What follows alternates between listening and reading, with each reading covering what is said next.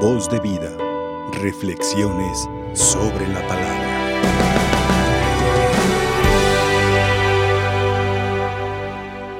Queridos hermanos, la liturgia de esta Eucaristía, de esta celebración, nos ha propuesto para nuestra meditación un pasaje tomado del Evangelio de Marcos.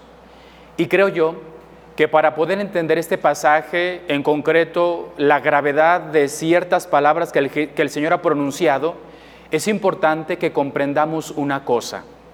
El día de ayer, la celebración del tercer domingo del tiempo ordinario, también en la página del Evangelio de Mateo que se nos proponía, nos presentaba a nuestro Señor Jesucristo caminando por la orilla del mar de Galilea.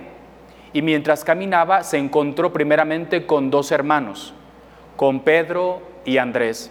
Después más adelante se encuentra con otros dos hermanos, Santiago y Juan. El Señor, conversando, platicando, platicando con ellos, les hace una invitación, les hace una propuesta, dejarlo todo y seguirlo, para convertirse en adelante pescadores de hombres. El Señor los llama y también nos llama a cada uno de nosotros con este propósito, con esta finalidad de rescatar al hombre, de rescatarlo del pecado, del sufrimiento, de la injusticia, para llevarlo entonces a una vida nueva, para llevarlo a la salvación. Esta es la misión de la iglesia, esta es la misión de cada uno de nosotros como bautizados. También el Señor se fija en nosotros y el día de nuestro bautismo el Señor nos consagró y hemos recibido también esta misma misión de ir al mundo para llevar la buena nueva del Evangelio, para ofrecer a los hombres la salvación. Por lo tanto, la iglesia es instrumento de salvación. La iglesia está llamada a rescatar al hombre de las tinieblas, de la oscuridad, del pecado y de la muerte para llevarlo a la vida, para ofrecerle la salvación. Ahora nosotros en el Evangelio, en el Evangelio de Marcos que se ha proclamado, escuchamos unas palabras del Señor. Un reino dividido en bandos opuestos no puede subsistir, no puede. El demonio sabe y el demonio lo sabe y por eso continuamente el demonio ataca, nos ataca a nosotros como comunidad, como iglesia, porque el demonio sabe que si la iglesia se divide, que si entre nosotros hay división, que si entre nosotros no vivimos la fraternidad, la caridad, la unidad, no se puede llevar el Evangelio, no se puede rescatar al hombre de la oscuridad, no se puede ofrecer a los hombres la vida eterna, la salvación. El enemigo lo sabe.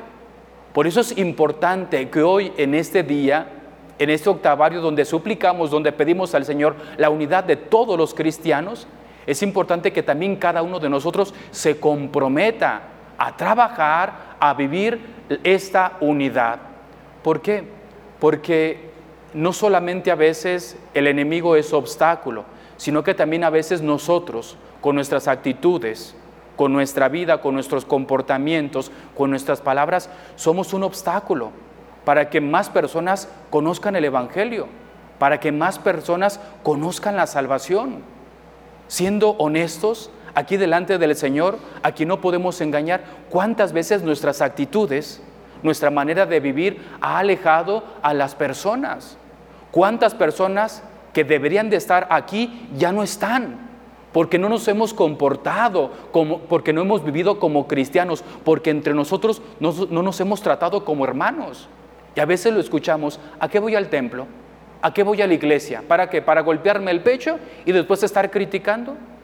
Lamentablemente a veces es cierto, venimos, pero no somos capaces de vivir esto que estamos celebrando. Y en cada Eucaristía, en cada celebración, ¿qué es lo que celebramos? ¿Qué es lo que contemplamos? El grande amor que Dios nos ha tenido. Un amor que no discrimina, un amor que no rechaza, un amor que no condena, sino un amor que acoge, que ama que ofrece oportunidades, que invita a la conversión.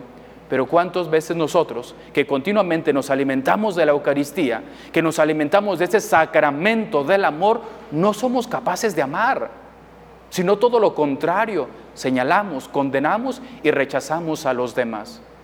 Hoy pues hermanos, la liturgia de esta celebración nos recuerda que para poder hacer que el mundo conozca la verdad, para que el mundo contemple la claridad, la luz del Evangelio de la salvación, es necesario que tú y yo vivamos de acuerdo a lo que somos y que somos hermanos.